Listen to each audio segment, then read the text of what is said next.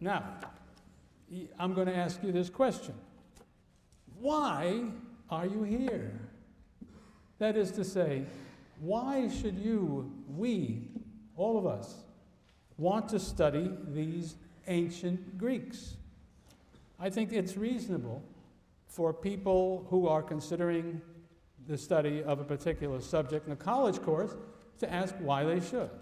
What is it about the ancient Greeks between the years that I mentioned to you that deserves the attention of people in the twenty-first century? I think the answer is to be found, or at least one answer. The truth is there are many answers, and some of them is it's just terribly interesting. But that's very much of a, uh, uh, what's the word I want? Uh, the opposite of objective. Subjective observation by me. So I would say a, a less subjective one is that I believe that it comes from their position, that is to say the position of the Greeks, at the most, at the most significant starting point of Western civilization, which is the culture that most powerfully shapes not only the West, but most of the world today. It seems to me to be evident that whatever its other characteristics, the West has created institutions um, of government and law that provide unprecedented freedom for its people. It's also invented a body of natural, scientific knowledge and technological achievement that together make possible a level of health and material prosperity undreamed of in earlier times and unknown outside the West and those places that have been influenced by the West. I think the Nobel Prize laureate V S Naipaul, a man born in Trinidad of Indian parents, was right when he spoke of the modern world as our universal civilization shaped chiefly by the West. Most people around the world who know of them want to benefit from the achievements of Western science and technology. Many of them also want to participate in its political freedom. Moreover, experience suggests that a society cannot achieve the full benefits of Western science and technology without a commitment to reason and objectivity as essential to knowledge and to the political freedom that sustains it and helps it to move forward. The primacy of reason and the pursuit of objectivity, therefore, both characteristic of the Western experience, seem to me to be essential for the achievement of the desired goals almost anywhere in the world. The civilization of the West, however, was not the result of some inevitable process through which other cultures will automatically pass. It emerged from a unique history in which chance and accident often played a vital part. The institutions and the ideas, therefore, that provide for freedom and improvement in the material conditions of life cannot take root and flourish without an understanding of how they came about and what challenges they have had to surmount. Non-Western peoples who wish to share in the things that characterize modernity will need to study the ideas and history of Western civilization to achieve what they want. And Westerners, I would argue, who wish to preserve these things must do the same. The many civilizations adopted by the human race have shared basic characteristics. Most have tended toward cultural uniformity and stability. Reason, although it was employed for all sorts of practical and intellectual purposes in some of these cultures, it still lacked independence from religion, and it lacked the high status to challenge the most basic received ideas. Standard form of government has been monarchy. Outside the West, republics have been unknown. Rulers have been thought to be divine or appointed spokesmen for divinity. Religious and political institutions and beliefs have been thoroughly intertwined as a mutually supportive, unified structure. Government has not been subject to secular, reasoned analysis. It has rested on religious authority, tradition, and power. The concept of individual freedom has had no importance in these uh, the great majority of cultures of, in human history. The first and the sharpest break with this common human experience came in ancient Greece. The Greek city-states, called polis, were republics. Differences in wealth among their citizens were relatively small. There were no kings with the wealth to hire mercenary soldiers, so the citizens had to do their own fighting and to decide when to fight. As independent defenders of the common safety and the common interest, they demanded a role in the most important political decisions. In this way, for the first time, political life really was invented. Observe that the word political derives from the Greek word polis. Before that, no word was needed because there was no such thing. This political life came to be shared by a relatively large portion of the people, and participation in political life was highly valued by the Greeks. Such states, of course, did not need a bureaucracy, for there were no vast royal or state holdings that needed management, and not much economic surplus to support a bureaucratic class. There was no separate caste of priests, and there was very little concern, I don't mean no concern, but very little concern with life after death, uh, which was universally important in other civilizations. In this varied, dynamic, secular, and remarkably free context, there arose for the first time a speculative natural philosophy based on observation and reason, the root of modern natural science and philosophy, free to investigate or to ignore divinity. What most sets the Greeks apart is their view of the world. Where other peoples have seen sameness and continuity, the Greeks and the heirs of their way of thinking have tended to notice disjunctions and to make distinctions.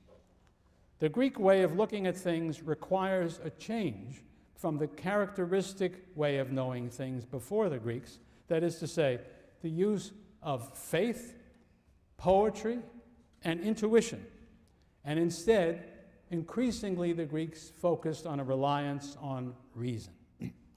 Reason permits a continuing rational inquiry into the nature of reality.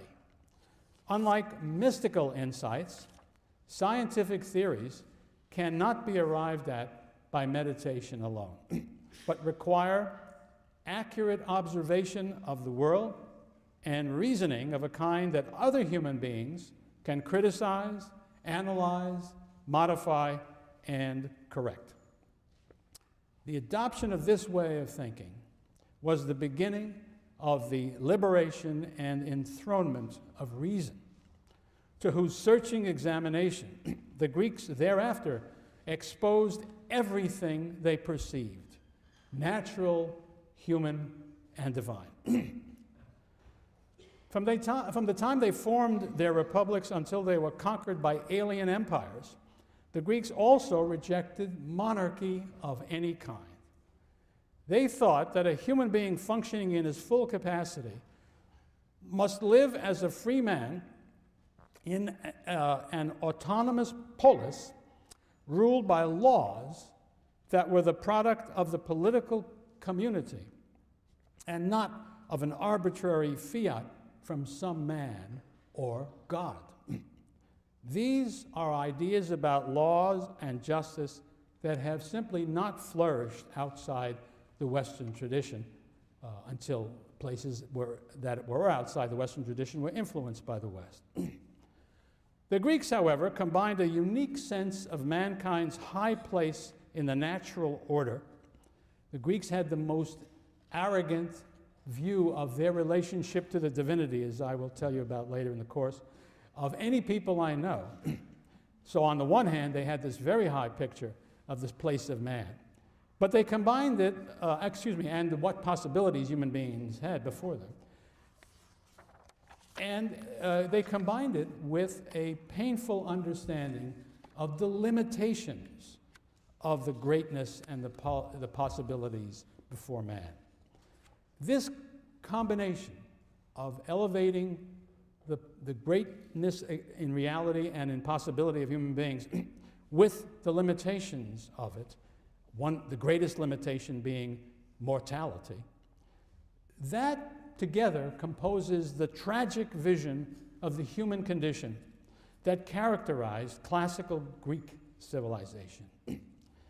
To cope with it, they urged human beings to restrain their overarching ambitions. Inscribed at Apollo's temple at Delphi, which became, the, well, the Greeks came to call it the navel of the universe, but it certainly became the center of the Greek world, and which was also seen as a central place of importance by non-Greeks uh, who were on the borders of the Greek world. Uh, th that temple at Delphi had a, written above the temple these words: "Know thyself," and another statement, "Nothing in excess." I think those together really mean this: know your own limitations as a fallible mortal, and then exercise moderation, because you are not divine, you are mortal. Beyond these exhortations, they relied on a good political regime to enable human beings to fulfill the capacities that was part that were part of their nature, to train them in virtue, and to restrain them from vice. Aristotle, in his Politics, made the point neatly, and I quote him, "As a man, I'm sorry, as man is the best of the animals when perfected, so he is the worst when separated from law and justice. For injustice is most dangerous when it is armed, and man, armed by nature with good sense and virtue, may use them for entirely opposite ends. Therefore, when he is without virtue, man is the most unscrupulous and savage of the animals." Aristotle went on to say that the justice needed to control this dark side of human nature can be found only in a well-ordered society of free people who govern themselves, and the only one that he knew was the polis of the Greeks. Now, the second great strand in the history of the West is the Judeo-Christian tradition, a very different tradition from the one I've just described. Christianity's main roots were in Judaism, a religion that worshipped a single all-powerful deity who is sharply separated from human beings, makes great moral demands upon them, and judges them all, even kings and emperors. Christianity began as a persecuted religion that ultimately captured the Roman Empire only after centuries of hostility towards the empire, towards Rome, towards the secular state in general.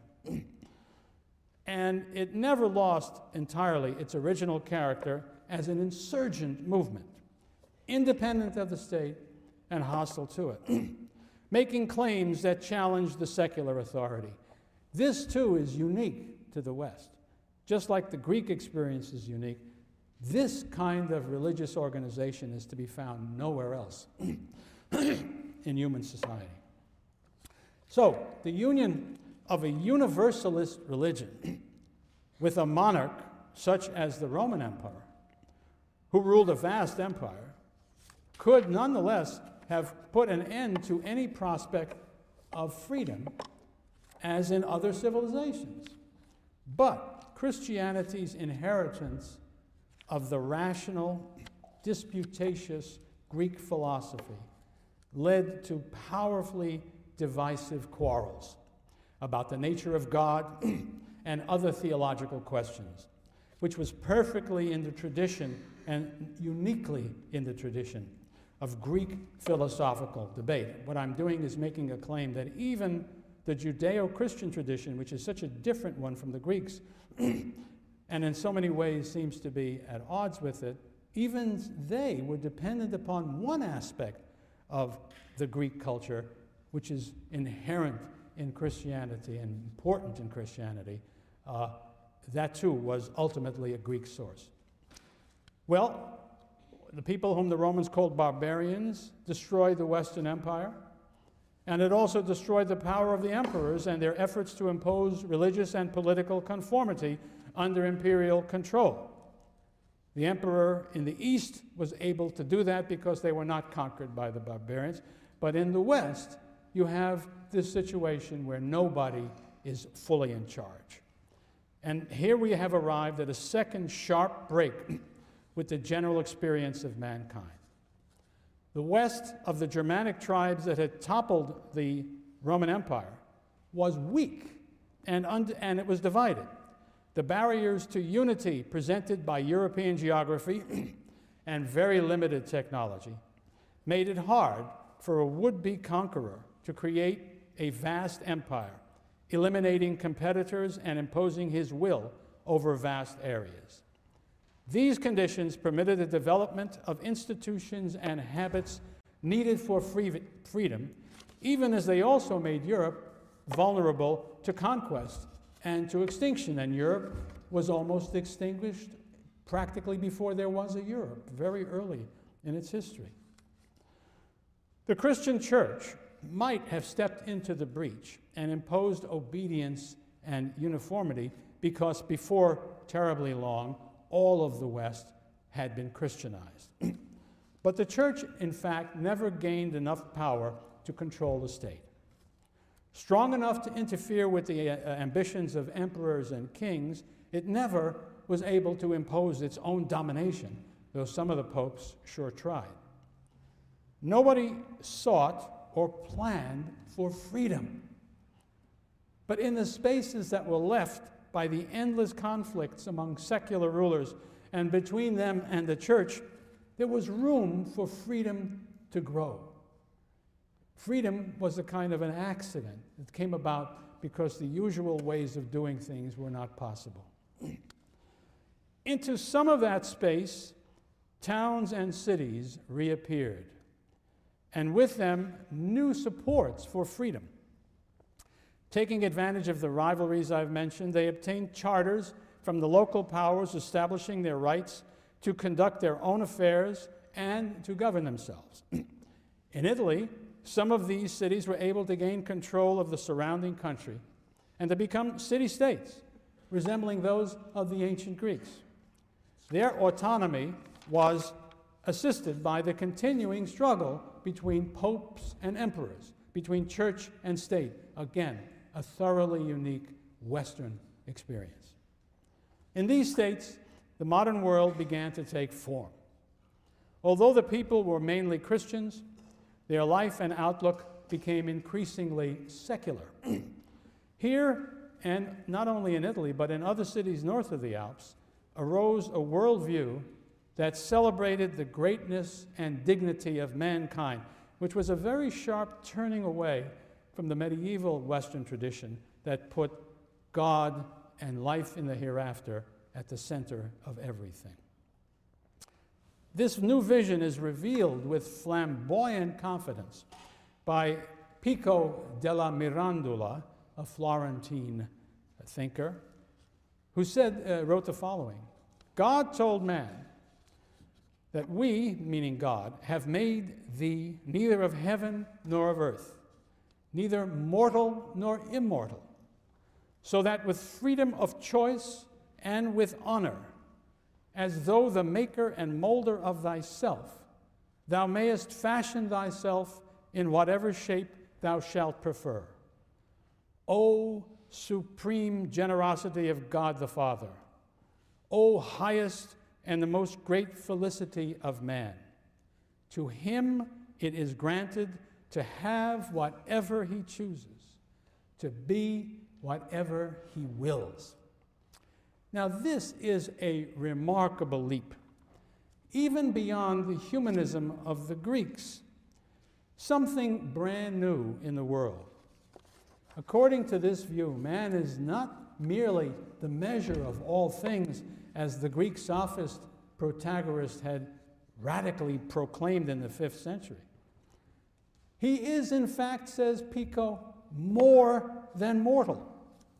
He is unlimited by nature.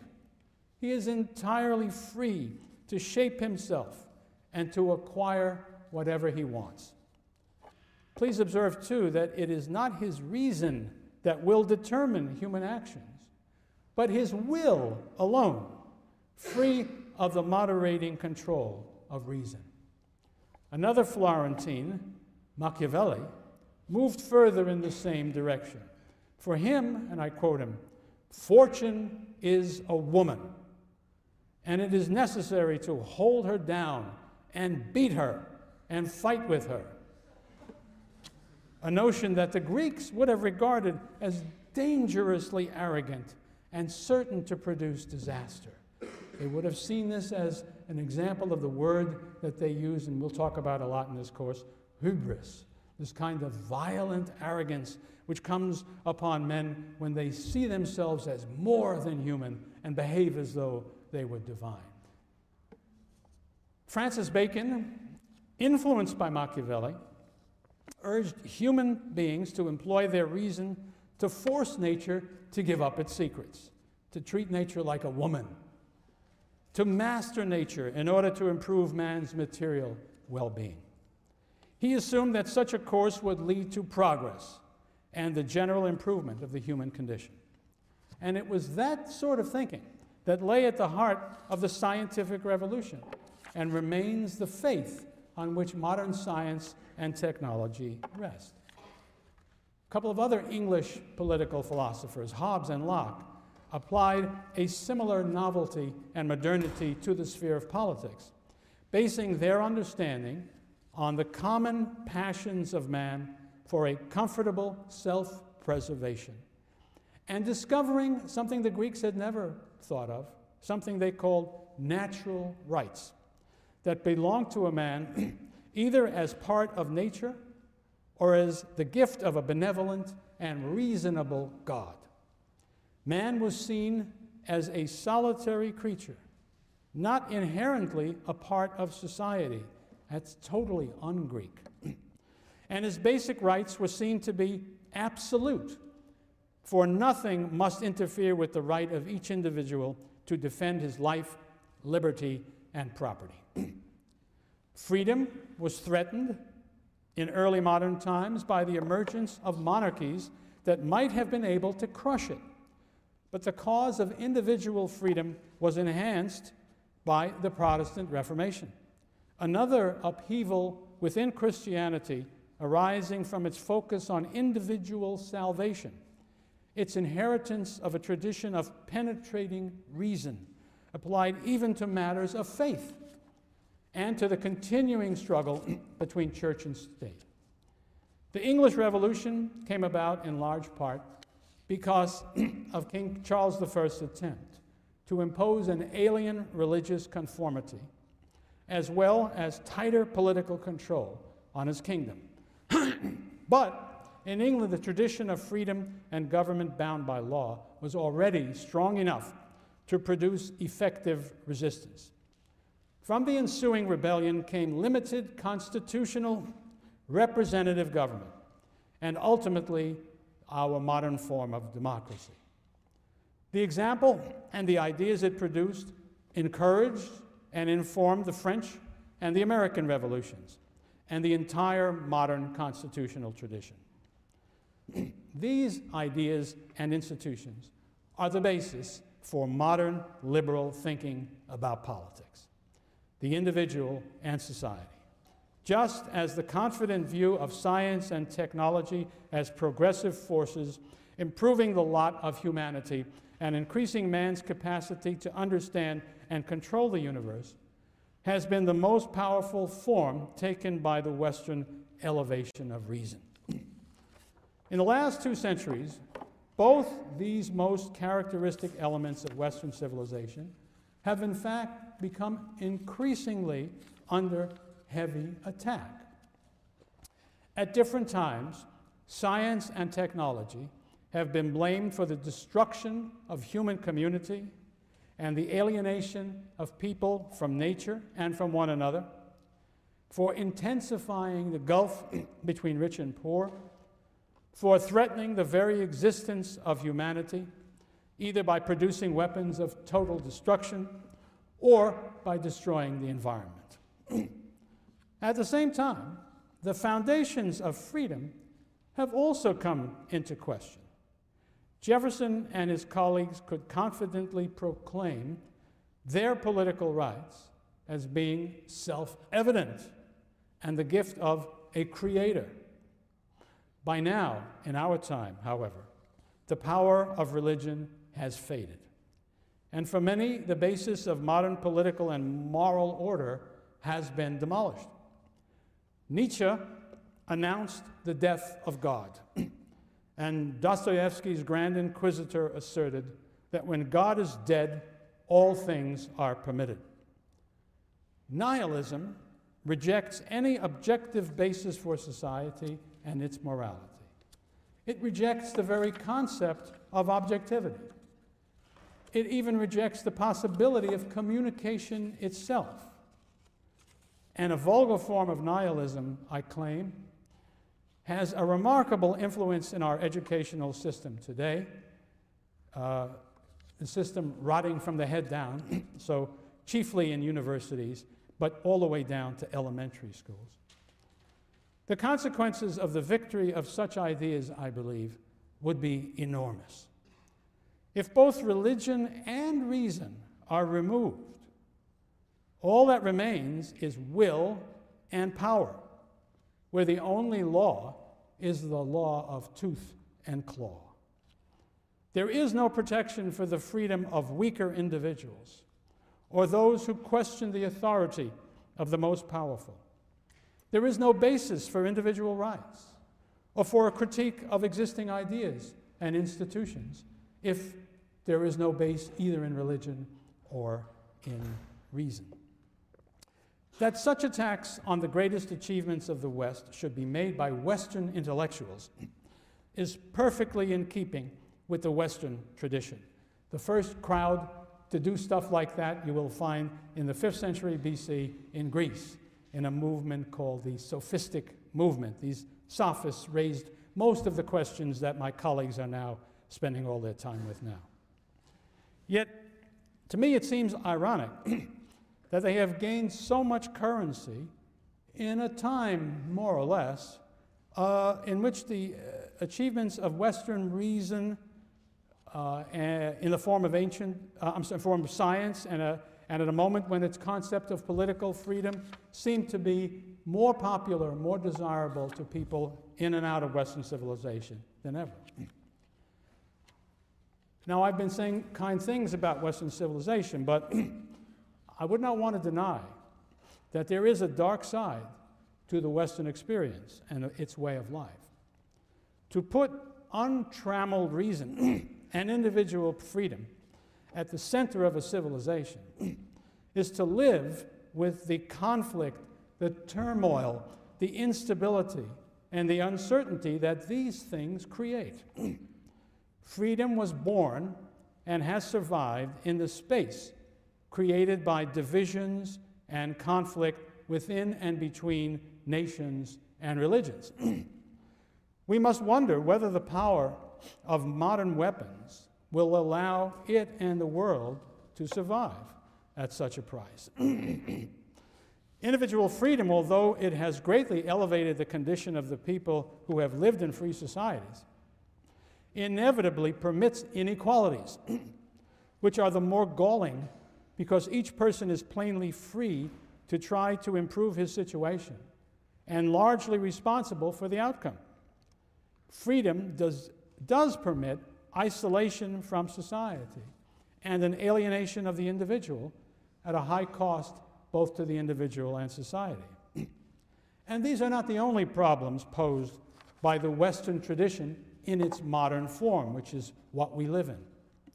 Whether it takes the shape of the unbridled claims of Pico della Mirandola, of the Nietzschean assertion of the power of the superior individual to transform and shape his own nature, or of the modern totalitarian effort to change the nature of humanity by utopian social engineering.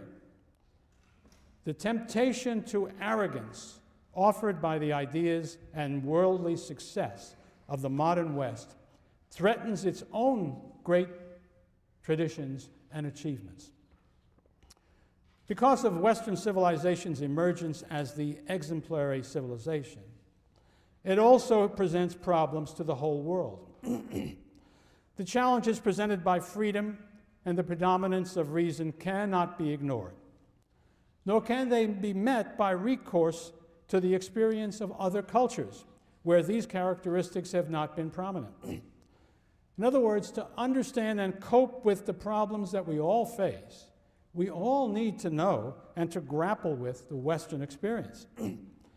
In my view, we need especially to examine the older traditions of the West that came before the modern era, and to take seriously the possibility that useful wisdom can be found there, especially among the Greeks who began it all.